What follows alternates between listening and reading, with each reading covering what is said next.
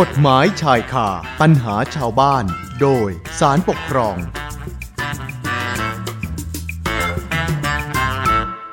เอาละค่ะเข้าสู่ช่วงเวลากฎหมายชายคาปัญหาชาวบ้าน โดยสารปกครองกันต่อนะคะ คุณฟังคะในแต่ละปีเนี่ยมหาวิทยาลัยของรัฐ หรือว่าหน่วยงานราชการต่างๆ เขาก็จะมีการจัดสรรทุนของรัฐบาลนะไม่น้อยอะค่ะในแต่ละปี เพื่อเปิดโอกาสให้กับนิสิตนักศึกษาที่มีความรู้ความสามารถ แล้วก็กำลังศึกษาอยู่ในชั้นปีสุดท้าย ได้สมัครเข้ารับทุน แต่ ไม่ใช่เป็นทุนแบบให้เปล่านะคะ ก็จะมีเงื่อนไขว่า เมื่อเรียนจบ ในระดับปริญญาตรีแล้วเนี่ยก็จะต้องมาบรรจุเข้าทำงานเป็นข้าราชการประจำในหน่วยงานของรัฐแห่งนั้น ซึ่งหน่วยงานผู้ให้ทุน เขาก็จะได้บุคลากร ที่มีความรู้ความสามารถ มีศักยภาพตรงตามสาขาวิชาชีพ มาปฏิบัติหน้าที่ในสังกัด ก็เรียกว่า สมประโยชน์กัน ทั้งสองฝ่ายนะคะ ส่วนคดีปกครองในวันนี้เนี่ยวิทยากรก็จะหยิบเอาเรื่องของอบุคคลผู้หนึ่งนะคะซึ่งเขาได้รับทุนจากหน่วยงานของรัฐ แต่ปรากฏว่าไม่ได้เข้าทำงานในตำแหน่งที่ตกลงกันไว้อะค่ะนะเขาก็เลยจะขอลาออกก่อนครบกำหนดเวลาการใช้ทุน แล้วแบบเนี้ยจะถือว่าเขาผิดสัญญารับทุนหรือไม่นะเขาจะต้องชดใช้ทุนนะเป็นเงินแบบให้กับทุนที่เขารับนะคืืนให้กับหน่วยงานของรัฐ พร้อมดอกเบี้ยค่าปรับหรือเปล่านะต้องติดตามนะคะ วันนี้เราจะพูดคุยกับอาจารย์ไพโรธทองเพชร วิทยากรจากสำนักงานสารปกครอง เดี๋ยวอาจารย์เล่ารายละเอียดให้ได้ฟังกันนะคะ สัญญาณมาแล้วค่ะ สวัสดีค่ะอาจารย์คะ สวัสดีครับ คุณสุนันท์ครับ สวัสดีครับ คุณผู้ฟังที่เคารพทุกท่านครับค่ะ อาจารย์คะก่อนจะเข้าสู่คดีปกครองนะคะ อยากจะขอเรียนสอบถามเป็นความรู้ก่อนนะคะว่า เรื่องข้อกำหนดต่างๆ ในสัญญาการรับทุนการศึกษาของหน่วยงานราชการเนี่ยนะคะ จริงๆแล้วเนี่ยมีความสำคัญกับผู้รับทุนยังไงบ้างคะอาจารย์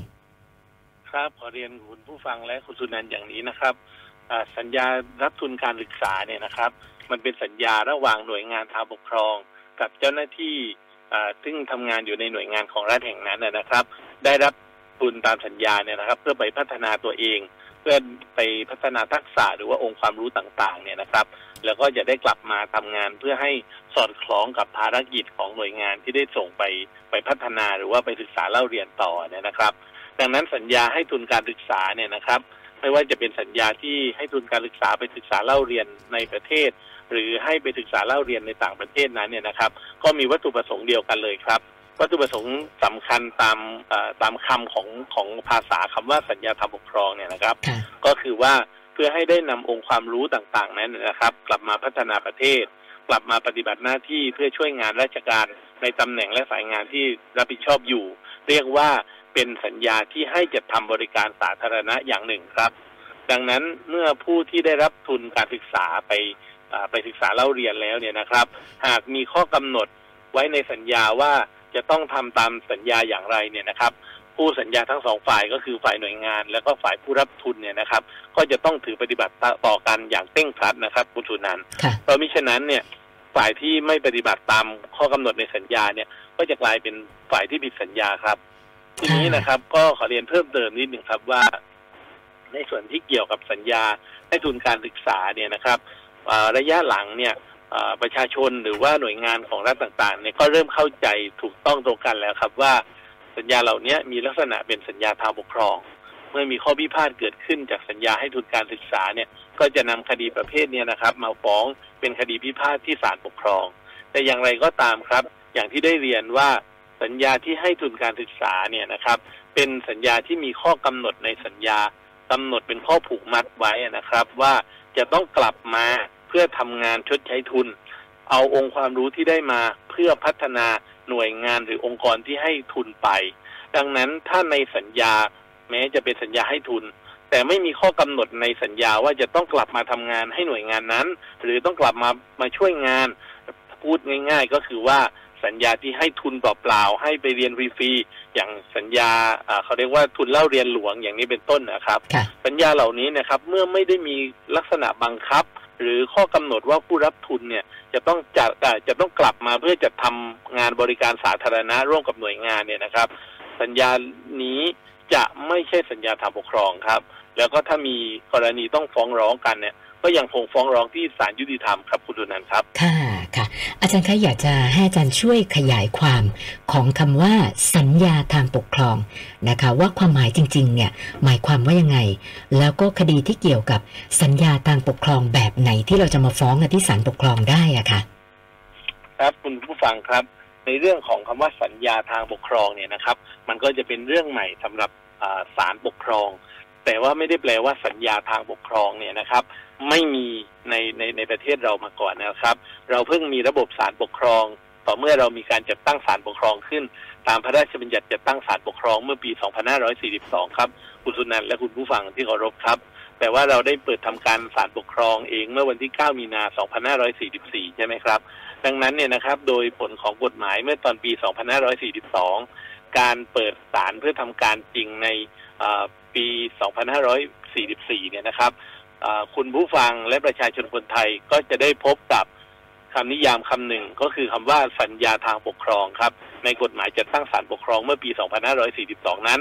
โดยกฎหมายดังกล่าวเนี่ยนะครับ ได้ได้ให้คำนิยามไว้ลักษณะอย่างนี้ครับ คุณทุนนะครับ ให้คำนิยามว่าสัญญาทางปกครองเนี่ย หมายความรวมถึงครับ สัญญาที่คู่สัญญาอย่างน้อย ฝ่ายใดฝ่ายหนึ่ง เป็นหน่วยงานทางปกครอง หรือเป็นบุคคลซึ่งกระทำการแทนรัฐ ส่วนนั้นเนี่ยเป็นการกำหนดในตัวคู่สัญญาครับ และมีลักษณะเป็นอันนี้เป็นการกำหนดในเนื้อของสัญญาว่าต้องเป็นสัญญาแบบไหนครับ กฎหมายก็กำหนดต่อว่าเป็นสัญญาสัมปทาน สัญญาให้จัดทำบริการสาธารณะ หรือจัดให้มีสิ่งสาธารณูปโภค หรือแสวงหาประโยชน์จากทรัพยากรธรรมชาติ สรุปคร่าวๆก็ได้ประมาณสี่ประเภท คราวนี้เนี่ยนะครับก็เป็นปัญหาความสับสนในยุคแรกของนักวิชาการหรือความเข้าใจของประชาชนโดยทั่วไปว่า สัญญาทางปกครองเนี่ยมันมีแค่สี่ประเภทนี้เท่านั้นหรือเมื่อเรากลับไปดูคำนิยามของกฎหมายเนี่ยนะครับ เราจะเห็นได้เลยว่ากฎหมายบอกเลยว่า หมายความรวมถึง ดังนั้นไอ้ที่หมายความรวมถึงนี่คือการยกตัวอย่างให้เห็นว่าสัญญาทางปกครองเนี่ยนะรวมถึงสี่ประเภทนี้ด้วย แต่แท้ที่จริงแล้วเนี่ยสัญญาทางปกครองที่เราใช้กันอยู่เนี่ย มาตั้งแต่ต้น ตั้งแต่มีคดีพิพาทแล้วไปฟ้องกันที่ศาลยุติธรรม ตั้งแต่ก่อนเปิดศาลปกครอง เราก็มีสัญญาประเภทสัญญาทางปกครอง เพียงแต่ตอนนั้นเนี่ยเรายังไม่มีศาลปกครอง ดังนั้นเนี่ยข้อพิพาทมันจึงขึ้นสู่ระบบศาลยุติธรรมอย่างเดียว เพราะฉะนั้นสัญญาที่มันมีอยู่เดิมและมันมีลักษณะเป็นสัญญาที่รัฐใช้เป็นเครื่องมือในการจัดทำบริการสาธารณะอย่างนี้นะครับ เราจึงเรียกว่าสัญญาทางปกครองโดยสภาพครับ เมื่อมีการจัดตั้งศาลปกครองขึ้นแล้วครับ คุณสุนันท์ครับ ได้มีการประชุมใหญ่นะครับ โดยมติของที่ประชุมใหญ่ตุลาการในศาลปกครองสูงสุดเนี่ยเมื่อวันที่6ทับโทษนะครับ ครั้งที่ 6 2ทับ2544 เมื่อวันที่ 10 ตุลาคม 2544 ครับ ขยายความเพื่อให้เห็นว่า สัญญาทางปกครอง หากเป็นสัญญาทางปกครองโดยสภาพ อันหมายถึง สัญญาที่หน่วยงานทางปกครอง หรือบุคคลซึ่งกระทำการแทนรัฐ ตกลงให้คู่สัญญาอีกฝ่ายหนึ่งเข้าดำเนินการ หรือเข้าร่วมดำเนินการบริการสาธารณะโดยตรง หรือเป็นสัญญาที่มีข้อกำหนดในสัญญา ซึ่งมีลักษณะพิเศษที่แสดงถึงเอกสิทธิ์ของรัฐแล้ว เพื่อให้การใช้อำนาจทางปกครอง หรือการดำเนินกิจการทางปกครองของฝ่ายปกครอง บรรลุผลเนี่ยนะครับล้วนแต่เป็นสัญญาทางปกครองด้วยเช่นกัน แต่เราเรียกว่าสัญญาทางปกครองโดยสภาพครับ ดังนั้นเนี่ยนะครับด้วยการที่กำหนดไว้ทั้งข้อกฎหมาย และอธิบายให้ผู้สนใจประชาชนและนักวิชาการได้เข้าใจว่าสัญญาทางปกครองที่นำมาฟ้องต่อศาลปกครองได้เนี่ยนะครับ มันมีทั้งสองประเภท ก็คือสัญญาทางปกครองตามคำนิยามที่กำหนดไว้ในมาตราสามเปิดมาตราสามแห่งพระราชบัญญัติจัดตั้งศาลปกครองพบสี่ประเภท และก็ตามที่ศาลปกครองสูงสุดเนี่ยนะครับ ได้ขยายความไว้ในลักษณะว่าเป็นสัญญาทางปกครองโดยสภาพคืออะไรเนี่ยด้วยนะครับ พอดังนั้นเมื่อวกกลับมาเนี่ยครับสัญญาที่ให้ทุนการศึกษาไปเนี่ยนะครับคุณสุนันครับ มันก็เป็นสัญญาที่ให้ผู้ได้รับทุนเนี่ยนะครับ ได้ไปร่วมได้ไปศึกษานะครับ เพื่อได้องค์ความรู้ แล้วก็กลับมาร่วมจัดทำบริการสาธารณะ ดังนั้นน่ะมันก็เลยเป็นสัญญาทางปกครองครับคุณสุนันท์ครับค่ะค่ะ อาจารย์คะแล้วคดีปกครองที่อาจารย์จะนำมาเล่าให้ฟังในวันนี้เนี่ยรายละเอียดเป็นยังไงล่ะคะอ๋อครับผม สำหรับอุทาหรณ์ที่นำมาเล่าให้ฟังในวันนี้นะครับ มันก็เป็นเรื่องที่ว่าหน่วยงานของรัฐแห่งหนึ่งนะครับ เป็นหน่วยงานในระดับอบตนะครับ แต่ตอนที่มาฟ้องคดีเนี่ยก็ได้ยกฐานะขึ้นเป็นเทศบาลแล้วเนี่ยนะครับ ก็ได้ทำสัญญาในลักษณะเขาเรียกว่าสัญญา MOU นะครับ เรียกว่าบันทึกความตกลงร่วมมือกัน ระหว่างสามฝ่ายนะครับ ผมก็คือฝ่ายมหาวิทยาลัยแห่งหนึ่งนะครับ อยู่ในทางภาคใต้เหตุเหตุเกิดขึ้นที่จังหวัด นครศรีธรรมราชนะครับ เรื่องนี้นะครับ แล้วก็มีตัวอบตซึ่งเป็นหน่วยงานผู้ฟ้องคดีนี้ แล้วก็โรงพยาบาลแห่งหนึ่ง เป็นโรงพยาบาลอำเภอเนี่ยนะครับเขาทำโครงการที่เรียกว่าโครงการผลิตพยาบาลของชุมชน เพื่อพัฒนาชุมชนบ้านเกิดครับ เป็นโครงการเพื่อสร้างบุคลากรขึ้นมาจะทำบริการสาธารณะดูแลชุมชนนั่นแหละครับ ถามว่าหน้าที่ในการดูแลก็คือดูแลสุขภาพของประชาชน ให้ความดูแลช่วยเหลือบรรเทาอาการของโรคเบื้องต้นก่อน ยับยั้งการลุกอ่าลุกลามของโรค ประเมินภาวะสุขภาพ ส่งเสริมฟื้นฟูสุขอนามัย และป้องกันโรค นี่คือวัตถุประสงค์ในการที่จะอ่าสร้างพยาบาลอ่าประจำชุมชนคนนี้ขึ้นมาครับค่ะดังนั้นเมื่อให้ทุนไปศึกษาเล่าเรียนแล้วเนี่ยนะครับ ตัวอบตซึ่งเป็นผู้ให้ทุนเนี่ยก็ให้ทุนไปศึกษาเล่าเรียน 4 ปี ตั้งแต่ปี 2550 ถึง 2553 โดยข้อกำหนดหรือว่าข้อสัญญาที่สำคัญเลยนะครับ ที่นำมาสู่ข้อพิพาทในวันนี้เนี่ยนะครับ ก็คือเป็นข้อกำหนดในสัญญาในลักษณะที่ว่า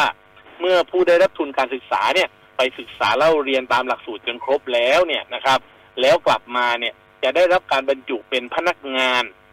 ในตำแหน่งแล้วก็รับเงินเดือนเนี่ยนะครับ ที่อบตจะจัดสรรให้ผู้รับทุนได้ทำเพื่อชดใช้ทุนเป็นเวลาในการทำงานเพื่อชดใช้ทุนเนี่ยนะครับ ไม่ต่ำกว่า4ปี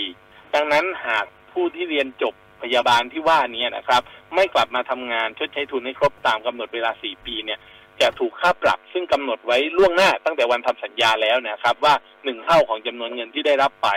นะครับอ่าเป็นลักษณะที่เรียกว่าเบี้ยปรับครับ ดังนั้นนะครับ พอ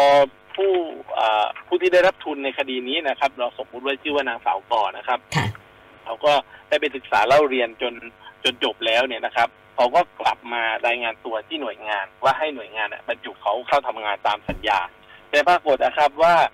หน่วยงานเนี่ยนะครับ ได้เปิดเปิดสอบนะครับ เปิดรับสมัครสอบเพื่อให้เข้ามาทำงานในตำแหน่งพนักงานจ้างตามภารกิจในตำแหน่งที่ชื่อว่าผู้ช่วยพยาบาลวิชาชีพก่อนครับ ผู้ฟ้องคดีก็เลยบอกว่าที่เรากำหนดกันในสัญญาเนี่ย จะต้องมาบรรจุให้ผู้ฟ้องคดีเนี่ย คือเป็นข้าราชการนะครับ ในตำแหน่งพนักงานเออไม่ไม่ใช่ว่าในตำแหน่งนะครับ บรรจุให้เป็นฐานะของข้าราชการเนี่ยนะครับ ของอบตเราเรียกว่าเป็นพนักงานส่วนตำบลเนี่ยนะครับค่ะแล้วก็อย่างน้อยก็คือจบปริญญาตรีมาก็ต้องเทียบเท่าข้าราชการก็ต้องได้ระดับสามอย่างเนี้ยครับ แต่อบตแห่งเนี้ยนะครับ ให้เป็นแค่ลูกจ้างชั่วคราวเนี่ยนะครับ ผู้ฟ้องก็เลยเห็นว่ายังไม่ถูกต้องนะครับ ตามที่กำหนดกันไว้ในสัญญาครับคุณสุนันท์ครับ ค่ะค่ะ อาจารย์คะฟังดูถึงแม้ว่าอบตจะไม่ได้ดำเนินการตามข้อตกลงในสัญญานะคะ แต่ก็ดูเหมือนว่ามันมันก็ไม่น่าจะมีปัญหาอะไรแล้ว เรื่องมาสู่ศาลปกครองได้ยังไงคะอาจารย์ ครับเอ่อมาสู่ศาลได้เพราะอย่างนี้ครับเออตอนแรกก็เข้ามาทำงานที่อบตในตำแหน่งพยอ่าผู้ช่วยพยาบาลวิชาชีพนะครับ ซึ่งก็ผมเรียนคุณผู้ฟังและ คุณทุนนันนิดนึงครับว่าผู้ที่ได้รับทุนเนี่ยนะครับ มาเป็นพนักงานจ้างตามภารกิจนะครับ ไม่ได้ได้รับการบรรจุเป็นข้าราชการ หรือว่าเป็นพนักงานส่วนตำบล ซึ่งคำว่าพนักงานจ้างตามภารกิจเนี่ยนะครับ ก็คือเป็นลูกจ้างแล้วก็จะมีการจ้างตามภารกิจก็คือจะให้มีคนเป็นผู้ช่วยพนักงานในตำแหน่งนั้นๆ ในของอบตหรือในเทศบาลเนี่ยนะครับ เขาเรียกว่าเป็นผู้ช่วยพนักงาน ยกตัวอย่างให้คุณผู้ฟังได้ฟังก่อนอย่างเช่นว่า เขามีเจ้าหน้าที่ธุรการอย่างนี้ใช่ไหมครับเขาเป็นข้าราชการ เจ้าหน้าที่ธุรการระดับสองเงี้ยหรือว่านายช่างนายช่างโยธาอย่างเงี้ยครับตำแหน่งที่เป็นพนักงานจ้างตามภารกิจที่มาช่วย อย่างเช่น ผู้ช่วยธุรการ ผู้ช่วยช่างอย่างเงี้ยนะครับค่ะอันนี้เขาเรียกว่าตำแหน่งพนักงานจ้างตามภารกิจ ซึ่งไม่ใช่ข้าราชการนะครับ ทีนี้พอนางสาวกรเนี่ยนะครับ ก็ได้เข้ามาทำงานทำไปหกเดือนนะครับ แล้วนางสาวกอก็คงจะคิดทุก ๆ อย่างนะครับ ว่า สิ่งที่ทางอบตทำให้นางสาวกอมาทำงานอยู่เนี่ย มันไม่ใช่งานในตำแหน่งหรือว่าในในในซีเนี่ยนะครับเทียบเท่าระดับสามเนี่ยนะครับ มันก็มันก็ไม่อยากทำนะครับ เพราะเงินเดือนมันก็น้อยนะครับ มันมันไม่ใช่ข้าราชการในระดับสามนะครับ เงินเดือนอยู่ก็แค่เจ็ดพันเก้าร้อยสี่สิบาทเองนะครับ แล้วก็เงินค่าของชีพก็อีกพันห้าร้อยบาทนะครับ ดังนั้นเนี่ยนะครับนางสาวกอแกก็เลยลาออกครับแกก็ไปทำงานที่โรงพยาบาลเพราะแกก็จบมาตั้งเป็นพยาบาลแล้วครับ คุณทุนนันครับค่ะทีนี้หน่วยงานก็เลยบอกว่าคุณจะไปไม่ได้ ในเมื่อผมก็ได้จัดให้คุณได้ทำงานแล้วเนี่ย คุณก็ต้องทำตามข้อกำหนดที่กำหนดไว้ในสัญญาสิก็คือเรากำหนดว่าคุณต้องมาทำงานชดใช้ทุนเนี่ยสี่ปีก่อน ดังนั้นเมื่อคุณไม่ทำชดใช้ทุนสี่ปี ในสี่ปีที่ส่งคุณไปเรียนอะ ประมาณ แสนห้ากว่าแล้วกันนะครับ ผมพูดเป็นตัวเลขคร่าวค่ะๆแสนห้ากว่ารวมค่าปรับหรือว่าเบี้ยปรับที่กำหนดไว้อีกหนึ่งเท่าก็อีกแสนห้ากว่า รวมทั้งสองรายการก็เป็นสามแสนกว่าเนี่ย คุณก็จ่ายมาสิเพราะว่าคุณไม่ได้ทำงานเพื่อชดใช้ทุนให้ครบตามสัญญาสี่ปีครับ คุณสุนันท์ครับค่ะตัวอบตเนี่ยนะครับ ก็เลยนำมาฟ้องเป็นคดีนี้ครับผมค่ะ แล้วเมื่อคดีมาสู่ศาลปกครองนะคะศาลท่านมีประเด็นที่ต้องวินิจฉัยยังไงบ้างเหรอคะอาจารย์ ครับ เมื่อคดีมาถึงศาลปกครองนะครับ คุณสุนันท์ครับบังเอิญว่าที่เล่าให้คุณสุนันท์และคุณผู้ฟังได้ฟังในหลาย ๆ คดีมาบางครั้งเราจะเห็นได้ว่าบางทีศาลปกครองชั้นต้นตัดสินไปอย่างหนึ่ง พอมาศาลปกครองสูงสุดเนี่ยถ้าตัดสินไม่ตรงตามศาลชั้นต้น เราเรียกว่าพิพากษาแก้คำพิพากษาศาลปกครองชั้นต้น หรือว่าพิพากษากลับเลยนะครับ ก็คือเปลี่ยนผลเลย แต่ในคดีนี้นะครับก็คือ ตัดสินเหมือนกันทั้งศาลปกครองชั้นต้นและศาลปกครองสูงสุดดังนั้นผมจึงสรุปประเด็นที่ว่าศาลตัดสินเนี่ยนะครับ ว่าศาลตั้งประเด็นอย่างไรนะครับศาลก็เลยตั้งประเด็นเหมือนกันทั้งสองชั้นศาลนะครับว่าเมื่อผู้รับทุนลาออกก่อนครบกำหนดระยะเวลาการทำงานชดใช้ทุนที่ว่าต้องทำสี่ปีดังกล่าวไปนะครับ อันเนื่องมาจากไม่ได้บรรจุในตำแหน่งที่กำหนดไว้ตามสัญญาจะถือว่าเป็นการผิดสัญญารับทุนการศึกษา ซึ่งจะต้องชดใช้เงินคืนให้แก่อบตหรือไม่ และก็หากผิดสัญญาผู้ถูกฟ้องคดี คนที่ถูกฟ้องเนี่ยก็คือคนรับทุนและก็ผู้ค้ำประกันเนี่ยนะครับ จะต้องรับผิดชดใช้เงินให้แก่อบตหรือไม่นะครับ นี่คือสิ่งที่ศาลตั้งประเด็นครับค่ะเมื่อศาลตั้งประเด็นเสร็จแล้วครับศาลก็มาพิเคราะห์ครับคุณสุนันท์ครับศาลมาพิเคราะห์ว่าตามที่อบตเนี่ยนะครับ ผู้ให้ทุนเนี่ยระบุไว้ในสัญญาไว้ว่า เมื่อผู้รับทุนเรียนจบมารายงานตัวว่าขอปฏิบัติหน้าที่ในองค์การบริหารส่วนตำบลหรือว่าอบตแล้วเนี่ยนะครับ คุณก็จะต้องบรรจุให้เขาเนี่ยได้เป็นพนักงานส่วนตำบล บรรจุเนี่ยนะครับ ก็หมายถึงว่าเป็นการบรรจุให้เป็นข้าราชการ การบรรจุและแต่งตั้งเป็นข้าราชการเนี่ยก็จะทำให้ได้รับเงินเดือนจากงบประมาณหมวดเงินเดือน และเมื่อเป็นเป็นข้าราชการแล้วก็จะต้องได้รับทั้งสิทธิหน้าที่อะไรต่างๆ ในฐานะที่เป็นข้าราชการนะครับ นี่คือสิ่งที่ ศาลปกครองชั้นต้นได้พูดถึงตัวตัวข้อกฎหมายในการที่จะต้องบรรจุก่อนนะครับค่ะดังนั้นเนี่ยนะครับ เมื่อข้อกำหนดในสัญญาเนี่ยกำหนดว่าจะต้องมาทำงานอ่าชดใช้ทุน 4 ปีนะครับ หากผิดสัญญาอ่าไม่ทำตามข้อกำหนดใน 4 ปีเนี่ยนะครับ ก็จะต้องถูกฟ้องร้องแล้วก็ถูกเรียกเบี้ยปรับได้ อันนี้คือประเด็นที่ศาลตั้งก่อนที่จะวินิจฉัยครับคุณสุนันท์ครับค่ะค่ะ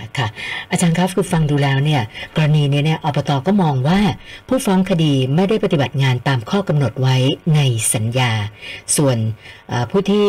ถูกฟ้องนี่ก็รู้สึกว่าเออก็บรรจุฉันไม่ตรงตามที่ตกลงกันไว้นะคะ หลายท่านคงอยากทราบว่า เอ๊ะ แล้วอย่างเนี้ย ผลการพิจารณาของศาลออกมายังไงล่ะคะอาจารย์ ครับผมข้อพิจารณาของศาลออกมาอย่างนี้ครับ คุณสุนันท์ครับศาลฟังข้อเท็จจริงได้นะครับว่า ศาลฟังข้อเท็จจริงได้ว่าการที่ออบตผู้ให้ทุนเนี่ยนะครับ กับนางสาวกอซึ่งไปเรียนเป็นพยาบาลเนี่ยนะครับตกลงทำสัญญาให้ทุนกันไว้เนี่ยนะครับ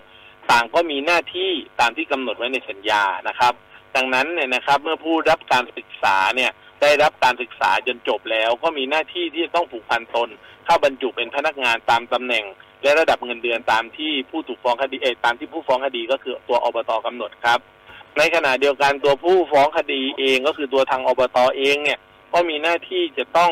จัดให้มีตำแหน่งและระดับเงินเดือนไว้รวมอ่าไว้เพื่อรองรับการมาทำงานของผู้รับทุน รวมระยะเวลาไม่น้อยกว่า 4 ปีเช่นเดียวกันครับ ทีนี้ศาลก็เลยเห็นว่าสิ่งที่อบตได้ทำเนี่ยนะครับ คุณดุนันครับ ก็คือว่ามาเปิดประกาศครับ ประกาศรับสมัครพนักงานเพื่อเข้าทำงาน ประกาศรับสมัครพนักงานเพื่อเข้าทำงานในตำแหน่งผู้ช่วยพยาบาลวิชาชีพเนี่ยนะครับ มันเป็นการประกาศทั่วไปครับคุณสุนันท์ไม่ใช่ว่าอยู่ๆว่าผู้รับทุนก็คือผู้ฟ้องเอ่อนางสาวพรเนี่ยจะเข้ามาทำงานได้เลย แต่เป็นการประกาศทั่วไปว่า ถ้าใครมีคุณวุฒิหรือคุณสมบัติก็มาสมัครได้ แต่บังเอิญว่าเรื่องนี้มันมีผู้มาสมัครรายเดียวครับพอพอมีผู้มาสมัครรายเดียว แล้วก็นางสาวปอเขาก็เลยได้ทำงานเนี่ยนะครับศาลก็มองว่า เอ้ยในลักษณะนี้เนี่ยนะครับ ไม่ใช่เรื่องของการเอ่อ กำหนดตำแหน่งเพื่อให้ได้ทำงานชดใช้ทุนครับค่ะแต่เป็นลักษณะเป็นการรับสมัครงานจ้างโดยทั่วๆไปครับ หากตัวผู้ฟ้องไอ้ตัวผู้ถูกฟ้องคดีคือผู้รับทุนเองในวันที่มาสอบนะครับอาจสอบได้คะแนนไม่ถึงเกณฑ์อะ ก็อาจจะไม่ได้รับการอ่าจ้างให้ทำงานในตำแหน่งผู้ช่วยพยาบาลเหมือนกันนี่ครับค่ะดังนั้นเนี่ยนะครับ สิ่งที่คุณทำอย่างนี้เนี่ยนะครับ จึงไม่ใช่เรื่องของการเอ่อบรรจุให้ทำงานตามที่กำหนดไว้ในข้อสัญญาครับ อีกทั้งครับมาวิเคราะห์ในเรื่องของตำแหน่งที่ผมได้กล่าวไปครับ ว่าคำว่าพนักงานจ้างตามภารกิจเนี่ยนะครับ ซึ่งเป็นตำแหน่งลูกจ้างเนี่ยนะครับ ไม่ใช่ตำแหน่งพนักงานส่วนตำบล และทั้งสองตำแหน่งเนี่ยผมก็ได้กล่าวมาแล้วว่ามันต่างกัน เพราะว่าลูกจ้างกับตัวข้าราชการเนี่ยมันต่างกันในเรื่องของสิทธิ์ต่างๆ ทั้งในเรื่องของการได้เลื่อนระดับเลื่อนตำแหน่งในในขั้นที่สูงขึ้น